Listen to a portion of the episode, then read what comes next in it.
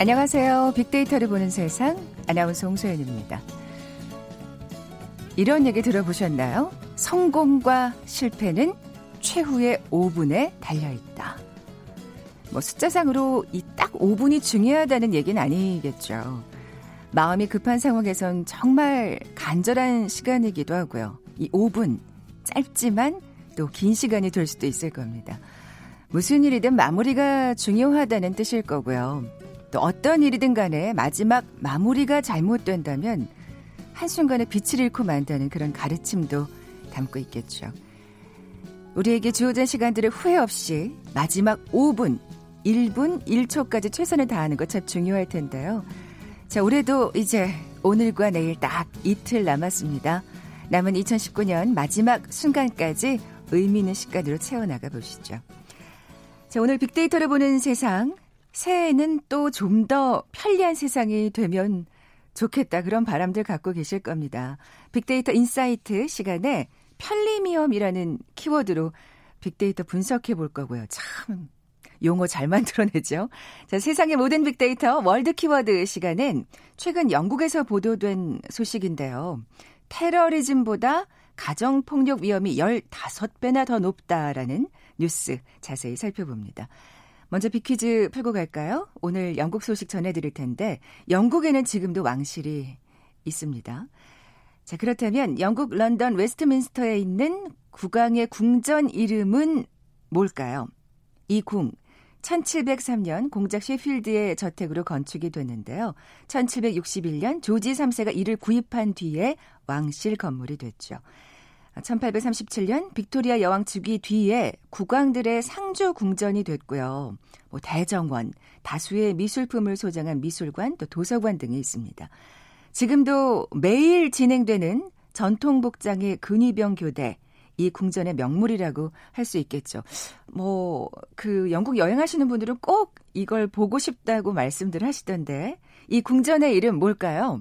외신 잘 보시면 자주 등장하는 궁전 이름입니다. 자, 보기 드립니다. 1번 아람브라 궁, 2번 버킹엄 궁, 3번 경복궁, 4번 아방궁. 오늘 당첨되신 두 분께 커피와 도넛 모바일 쿠폰 드립니다.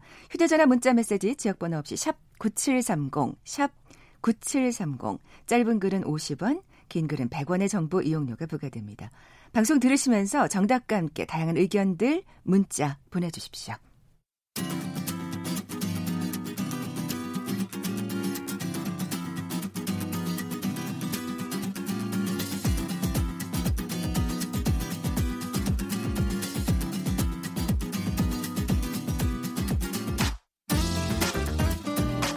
데이터는 시그널이다. KBS 일라디오 빅데이터로 보는 세상. 세상의 모든 빅데이터. 궁금했던 모든 화제와 이슈를 빅데이터로 분석해보는 시간이죠. 세상의 모든 빅데이터. 자, 오늘은 지구촌 화제의 이슈 빅데이터를 통해 분석해봅니다. 순천향대 국제학부 김내모 교수 나와 계세요. 안녕하세요. 네, 안녕하세요. 네, 우리가 보는 세계, 또 세계가 보는 우리도 나눠 살펴볼 텐데 먼저 우리가 보는 세계입니다. 앞서 잠시 전해드렸는데 네. 가정폭력이 테러 공격 위험보다 높다. 근데 네. 그 수치가 굉장히 높은데요? 네, 수치가 상당히 높습니다. 이 영국에서 가정폭력으로 사망하는 사람의 수가 테러 공격으로 사망하는 사람의 15배나 높다는 내용인데요. 이 영국 정부가 가정폭력을 퇴치하려는 노력에 더 많이 투자를 해야 된다. 이렇게 전문가들의 의견도 실었습니다. 근데 방금 수치를 말씀하셨는데요. 지난 18년 동안 영국에서 가정폭력으로 1,870명이 사망한 방면에 테러로는 126명이 사망을 했고 또 가정폭력을 당하고 난 다음에 극단적인 선택을 하는 사람까지 추가를 할 경우 그 수가 더 높다면서 영국 정부가 이 부분에 지금보다 더 많이 투자를 할 것을 촉구하는 그런 기사입니다. 네, 영국의 가디언지에서 이런 기사가 나왔는데, 그러니까 사실 요즘 유럽, 특히 뭐 프랑스나 네. 영국 같은 경우에는 이 테러 때문에 굉장히 예민해져 있는 상태잖아요. 그렇죠. 네. 근데 이 가정 폭력으로 뭔가 피해를 당한 사람이 이렇게 더 숫자가 높다는 건 참 시사하는 바가 큰 기사라고 하겠습니다. 네, 영국 그렇습니다. 정부가 그 관련된 예산을 삭감했다면서요, 또. 삭감했는지 아직까지 뭐 100% 확인된 건 아닌데요. 아, 이 예. 영국 정부 측이 이 가정폭력 이 퇴치 관련해서 그 예산 공개를 하지 않고 있습니다. 그런데 이 캠페인 그룹들에 의하면 예산이 점점 삭감되고 있다고 합니다. 네. 그래서 이 문제는 점점 더 심각해지고 있는데 그 해당 예산은 줄어들고 있다는 건데요. 또 영국에서 이 가디언지에 의하면 가정폭력 신고가 30초에 한 통이 접수된다고 합니다. 그리고 이 가정폭력으로 인한 피해로 영국에서 우리 돈으로 매년 1,000억 원 이상이 낭비되는 상황이라고 가디언지가 정했습니다. 네.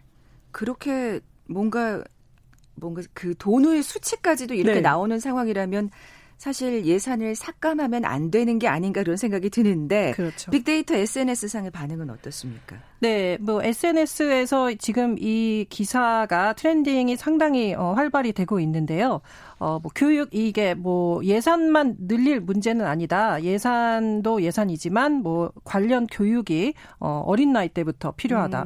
뭐 이런 얘기도 많이 나오고 있고요. 관련 교육에 진짜 더 예산을 많이 네. 쏟아부어야 그러니까 어떻게 보면 그 근본 원인부터 그쵸. 없애야 된다, 뭐 이런 얘기겠네요. 네, 뭐 유치원 때부터 뭐 이 폭력 관련해서 뭐 우리가 이런 거를 뭐 하지 않아야 된다는 식으로 그렇게 교육이 필요하다. 그런 이야기도 많이 나왔고요. 그리고 이 기사가 영국의 가디언지에 나왔는데 이 가디언지가 한국에서는 약간 생소할 수도 있는데 사실 클릭수로만 보면은 BBC나 CNN보다 높은 경우가 상당히 많아요. 그렇기 때문에 이 가디언지의 그 영미권에서 그 영향력 때문에 아마 이 변화에 이 기사가 변화의 촉발점이 되지 않을까 뭐 이런 이야기도 많이 나오고 있습니다. 네, 저도 뭐 사실은 잘은 모르지만 이 가디언지가 어떻게 보면 공신력 있는 어떤 매체이기 때문에 네네. 또 여기에 이런 기사가 실렸다면 영국 정부로서도 긴장할 수밖에 없지 않을까 네. 그런 생각이 듭니다. 자, 이번에는 세계가 보는 우리 살펴볼 텐데 키워드는 뭔가요? 네, 동아시아 문화 영향력 확장입니다. 이거는 또 기분 좋은 소식이네요. 네, 그렇죠. 네. 네. 어디서 나온 기사인가요? 이 기사는 CNN 온라인에 나온 기사입니다. 지난 10년 동안에 이 동아시아의 대중문화가 확장돼 왔고 앞으로도 이 동아시아의 대중문화의 영향력이 더 커질 것이다. 이런 내용인데요. 어제 나왔습니다. 따끈따끈한 그런 기사인데 네. 헤드라인이 지난 10년간 동아시아의 대중문화가 부상한 이유입니다. 그래서 여전히 뭐 세계 공용어로 영어가 쓰이고 있지만 그럼에도 불구하고 동아시아의 대중문화의 영향력이 꾸준히 증가하고 있는 이 변화가 눈에 띈다. 이런 내용입니다. 네. 뭐 얼마 전에도 이 동아시아 정상들이 우리나라에 모여서 또 뭔가 새를 과시하지 않았습니까? 네, 그렇죠. 다양한 사례들이 소개돼 있을 것 같아요. 네, 우리가 아는 그런 사례들도 많고요. 뭐 싸이의 강남 스타일 그리고 2015년 이후에 일본에 뭐 이런 프로그램이 있다고 합니다. 테라스 하우스. 네. 근데 이 프로그램이 전 세계적으로 히트를 쳤다고 CNN이 보도를 했고요. 아, 그랬군요. 물론 우리 방탄소년단 BTS 안 나올 리가 없죠. 안 나올 수가 없죠. 블랙핑크의 뮤직비디오의 그 유튜브 조회수 기록이 뭐 갱신된 거. 네. 그리고 한국 영화로는 기생충이 최초로 칸 영화제에서 황금 종려 상을 수상한 거. 그리고 이에 따라서 이 봉준호 감독이 지미 펠런 토크쇼에 출연해서 그 토크쇼 그 유튜브 동영상이 지금 돌아다니고 있는데요. 출연을 해서 통역분이 같이 대동을 했는데 영어로 하다가 한국말로 하다가 대부분 한국말로 말을 하셨어요. 근데 워낙 또 통역하시는 분들이 굉장히 그 분이 잘해주시더라고요. 그렇더라고요. 예. 너무 잘해주시더라고요. 네. 그리고 또 다른 사례는 일본의 정리의 신이라고 불리는 분이죠. 미국에서 큰 인기를 몰고 있는 그 일본의 곤도 마리에도 언급이 되었습니다. 아, 이분의 그 책이 굉장히 많이 팔렸다는 네, 책도 있었고 예. 넷플릭스 다큐 시리즈도 있었죠. 아, 그랬군요. 네. 이분이 약간 그 미니멀리즘을 추구하는 네. 그런 분이죠. 그러니까 뭐 저도 그 다큐를 몇 편 봤는데 필요 없거나 뭔가 이렇게 기쁨을 주지 않는 물건은 과감히 버려라. 그렇게 이제 그게 아마 그 이분 그 철학의 포인트인 것 같은데 네. 요즘 최근에 들어서 그 온라인 샵을 여셨다고 해요. 아, 그래서 그래요? 약간 공격이 좀 들어오고 있는 상황인 것 같습니다. 왜 다 버리라고 하더니 또 왜 온라인 샵을 약간 좀 이게 아이러니한 네. 좀 역설적인 그렇죠. 부분이 있긴 하네요, 네. 진짜. 한국의 K-뷰티도 언급이 됐다고요. 네, 그렇습니다. 보그와 엘르 같은 그 영어로 된 패션 잡지에 주기적으로 한국의 미용 제품이 소개가 되고 있고요. 그리고 할리우드 스타들 뭐 드류 베리모, 에마 스톤 뭐 이런 유명 배우들이 이 K-뷰티 제품을 지지하기도 한다. 이런 내용도 있습니다. 아, 그렇군요. 사실 뭐 이 동아시아 쪽에서는 우리의 K-뷰티가 굉장히 뭐 워낙 그쵸. 예. 네. 인정을 받고 있었는데 이제 그 동아시아를 넘어서 네. 이 서구권까지 네. 전문가들은 어떻게 그 이유를 분석하고 있습니까? 네, 컨설팅 업체 맥킨지는 이 과거 서구의 문화를 소비하면서 수용하던 아시아의 문화적 영향력이 점점 더 강해지고 있다. 네. 이렇게 평가를 했고요. 또 다른 전문가들도 여러 말을 했습니다. 이런 변화의 이유는 소셜미디어와 인터넷으로 인해서 대중문화의 흐름이 초국가적으로 완전히 바뀌었기 때문이다. 이렇게 설명을 했습니다. 아. 그러니까 뭐 SNS 플랫폼들이 다양해지면서 사용자들이 대중문화를 접하고 소비하는 방식에 뭐 혁명이 일어난 거다. 이것도 이런. IT하고 또 관련이 있군요. 그렇죠. 예, 네. 예. 과거에는 TV나 라디오와 같은 이런 전통적인 미디어 플랫폼을 통해서 대중문화를 소비를 했다면 이제는 이 대중문화의 흐름과 영향력의 경로가 그만큼 다양해졌다. 이런 말이고요. 그리고 또 이제 서양 국가에 있는 팬들은 과거보다 더 많은 다양성을 요구하고 있고 이런 상황에서 이 서양의 영향을 받은 K-팝이 서양 국가의 팬들에게 친숙함과 생소함을 동시에 느끼게 해준다. 이렇게 설명을 했습니다. 참 재밌는 그런 문구였어요. 아, 또 일리 있는 네. 분석 같다는 생각이 들어요. 네, 그렇죠. 워낙 뭐 얼마나 또 사실 자기네들 문화에만 이렇게 익숙해져 있고 어떻게 보면 거기에 또 질려 있을 수도 있는데 그렇죠. 네. 굉장히 뭔가 친숙하면서도 새로운 이 K-팝 문화가 네. 굉장히 매력적으로 다가올 수 있겠다는 생각이 듭니다. 네. 네. 또 이 CNN은 각 그 정부의 노력도 영향력이 확대되는 데 기여를 했다고 했는데요. 한 전문가의 말을 인용해서 한국에는 인구가 5,100만 명인데 연예 사업을 유지할 이 자체적으로 큰 시장이 아니기 때문에 무조건 해외로 나가야지 성공을 할 수 있다. 이렇게 말했다고 합니다. 그랬군요. 예. 또 다른 분야에도 영향을 미쳤다 뭐 이런 얘기도 있어요? 네, 그렇습니다. 미국 현대언어협회에 따르면 2013년과 2016년 사이에 다른 언어 강좌의 등록률이 감소하는 가운데에서도 한국어와 일본어 강의에 대한 등록률이 증가를 했다고 합니다. 특히 한국어 강좌의 경우에 등록자의 수가 13.7% 증가해서 가장 높은 증가율을 보였습니다. 진짜 왜 아니겠어요? 네. 자기가 좋아하는 그 K-팝 아이돌이 부르는 그 가사의 그쵸. 내용을 정말 당연히 알고 싶지 않을까요? 자연스럽게. 네. 네, 저도 이 방탄소년단 뮤비를 보고 뮤직비디오를 보고 그 밑에 영어로 다 번역이 돼 있는데 영어뿐만 아니라 뭐 너무 많은 언어로 번역이 돼 있더라고요. 아, 번역 수준이 저는 뭐 영어밖에 수준 판단을 못하는 상황인데 영어 번역 수준이 정말 너무 뛰어나서 감탄을 절로 했습니다. 그래, 결국에는 사실은 이 BTS 같은 아이돌 덕분에 이 한국어에까지 관심을 갖게 되는 거겠네요. 네, 그렇죠. 네. 자, 이런 가운데 그 서양 국가에서 제작된 영화에도 아시아인이 많이 나오는 현상이 주목됐다고요. 네, 그렇습니다. 이 상황과 관련해서 서호주 대학의 조 엘핑황 교수는 현재 이 서양 국가가 제작한 영화에 아시아인이 더 많이 나오는 게 드물지 않다 이렇게 밝히고요. 또 아시아계 미국인과 또 아시아계 호주인, 아시아계 유럽인들이 이 연예계에서 활약이 두드러지고 있다고 했는데요. 제가 얼마 전에 이 메리 퀸 오브 스코틀랜드라는 영화를 봤는데 이 영화가 16세기 영국 스코틀랜드 역사물이에요. 네. 근데 거기에 중국계 배우가 출연을 하더라고요. 영국인 역할을 맡아서. 근데 그런 배경이면은 사실은 아시안이 등장할 일이 없을 것 같은데. 그렇죠. 네.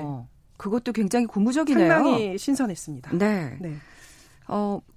왜 지난주에도 그런 얘기 했었잖아요. 저희의 스크린 쿼터즈를 굉장히 걱정해주는 해외 기사가 실렸다고 네. 그런 말씀을 하셨었는데 네.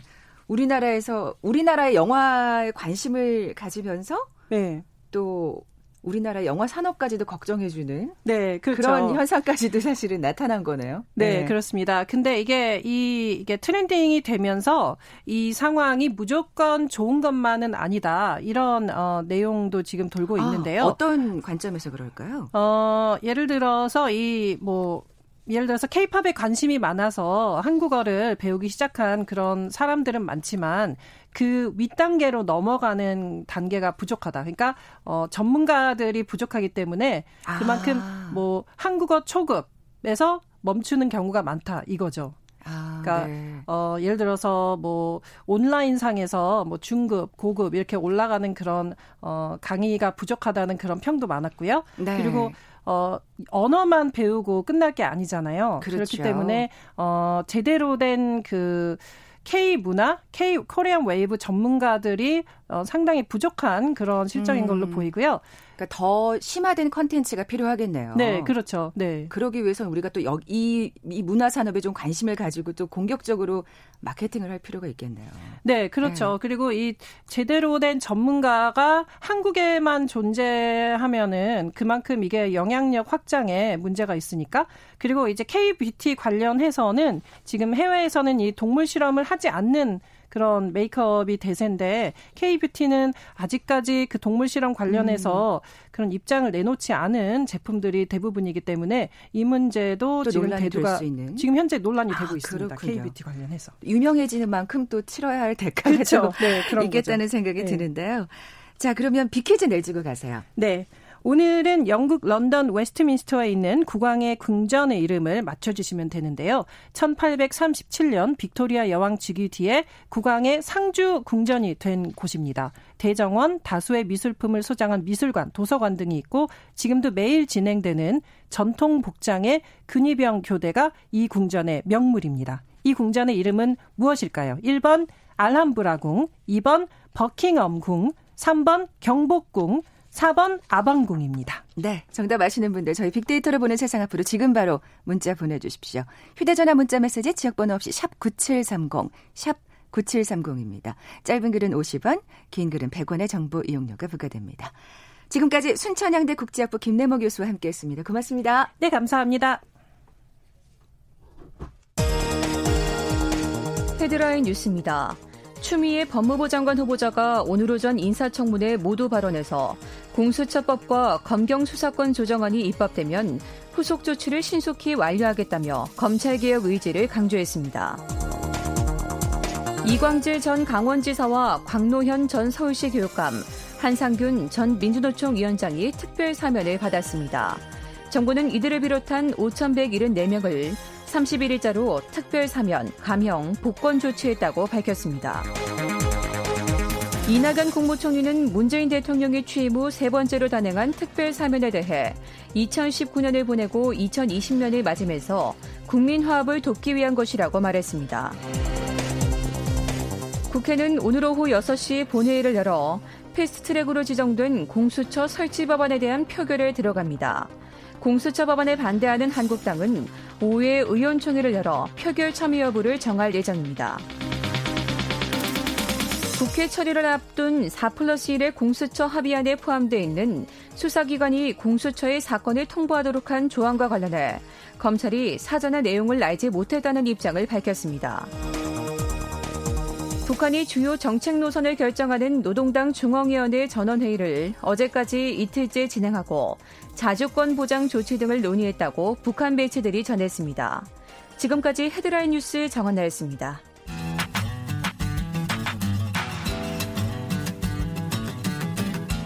마음을 읽으면 트렌드가 보인다. 빅데이터 인사이트. 타파크로스 김영학 대표가 분석해드립니다. 빅데이터를 통해 라이프스타일과 소비 트렌드를 분석해보는 시간이죠. 마음을 읽으면 트렌드가 보인다. 빅데이터 인사이트. 타파크로스의 김영학 대표 나와 계세요. 안녕하세요. 안녕하세요. 자, 오늘의 키워드가 편리미엄인데 그 전에 소식 하나 전해드릴게요. 오늘 밤 10시부로 경기도 일부와 강원도 지역에 한파 경보가 발효될 예정입니다. 야외 활동을 좀 자제하셔야겠죠. 또 외출하실 때는 좀 더 각별히 보온에 유의하셔야겠습니다. 한동안 좀 따뜻하다 싶더니 또 연말에 겨울다운 또 추위가 다가오는 모양입니다. 자, 오늘의 키워드 편리미엄인데요. 참 제가 아까도 말씀드렸지만 용어 잘 만들어요. 생소하시죠? 그러니까요. 어떤 뜻일까요? 네, 편리한 프리미엄 서비스를 찾는 소비자가 늘어나고 있다라고 이해하시면 될 것 같은데요. 아, 네. 현대인들은 하고 싶은 일은 굉장히 많지만 절대적으로 시간이 부족한 라이프 스타일을 갖고 있죠. 그러다 보니까 좀 더 스마트하게 자신이 원하는 것을 구매하거나 소비하는 소비 행태의 변화까지 불러오게 되었는데요. 꼭 본인이 해야 될 일 외에는 대신해 줄 서비스들을 찾기 시작을 하게 되는 거죠. 무엇보다도 혼자서 모든 걸 해결해야 될 1인 가구이거나 혹은 맞벌이 부부 같은 분들이 주로 이런 소비 스타일을 보이고 있는 거죠. 네. 어떤 것들을 구매하고자 했었을 때 가격이나 품질보다는 시간이나 노력을 아껴서 할 수 있는 편리함을 쫓기 시작하는 것인데요. 대표적인 것이 가사노동과 같은 집안일이라든지 아니면 줄서기, 심부름 등 이렇게 일상의 소소한 영역부터 시간이라든지 어떤 노력 같은 것들을 아껴줄 수 있는 서비스를 그런 서비스들이 각광을 받기 시작하게 되는 거죠. 네. 어떻게 좀 잘못 한 끗 차이를 보면 굉장히 게을러질 수도 있는 또 그런 우려가 없잖아 있습니다만 그래도 그 시간과 노력을 줄인 대신에 자신이 원하는 데에 또 이렇게 쏟아부을 수 있다면 예, 그만한 또 효과가 없겠죠. 그렇습니다. 자신이 원한다는 것이 바로 그 소비자 각각이 갖고 있는 자신만의 가치를 위한다라고 볼 수가 있을 텐데요. 네. 자기 개발이라든지 취미 생활 같은 데서 더 많이 투자를 하고 비용은 들어가지만 자신이 가치 있다고 느끼지 않는 부분에 있어서는 다른 대체 수단을 찾는 것이 뚜렷해지는 것이죠. 아. 그렇기 때문에 얼마든지 그 대가를 지불할 수 있다라는 패턴들을 갖고 있고요. 이런 편리미엄이 등장하는 데는 밀레니얼 세대의 영향이 굉장히 큰데요. 최재 서울대의 소비트렌드 분석센터 연구위원의 말을 빌리자면 이런 편리미엄 서비스는 제품의 주요 소비자가 밀레니엄 세대라는 것이죠. 이런 밀레니얼 세대 같은 경우에는 대부분 1인 가구나 젊은 맞벌이 부부들로 구성이 되어 있는데요. 이런 분들은 일하는 시간을 제외하고는 쓸 수 있는 시간이 절대적으로 부족한 시간 빈곤에 시달리고 있어서 이런 부족한 시간을 효율성으로 대체하려는 욕구가 크다라고 분석을 하고 있습니다. 그러다 보니까 가사일 같은 경우에는 사실 손이 많이 가고 좀 귀찮잖아요. 네. 반복적이기도 그렇죠. 하고 그러니까 이런 부분들을 대가를 지불해서라도 대체할 수 있는 서비스들을 이용을 하게 되는 것이고요. 그렇게 확보된 시간은 자신이 원하는 라이프 스타일을 영위하는 데 쓰게 되는 것이죠. 네, 편리함의 미엄의 종류에 대해서도 한번 살펴볼까요? 몇 가지 특성이 있는데요. 첫 번째는 시간 절약형 스타일들입니다. 시간이 소요되는 일에 대해서는 시간을 줄여줘서 편의성을 높이고자 하는 전략인데요. 패스트트랙 전략을 쓰는 상품들이 대부분 여기에 들어가고 있습니다. 예를 들면 재료를 사거나 요리하는 데 시간을 대폭 줄여주는 서비스들이 최근에 나와 있죠. 일명 밀키트입니다.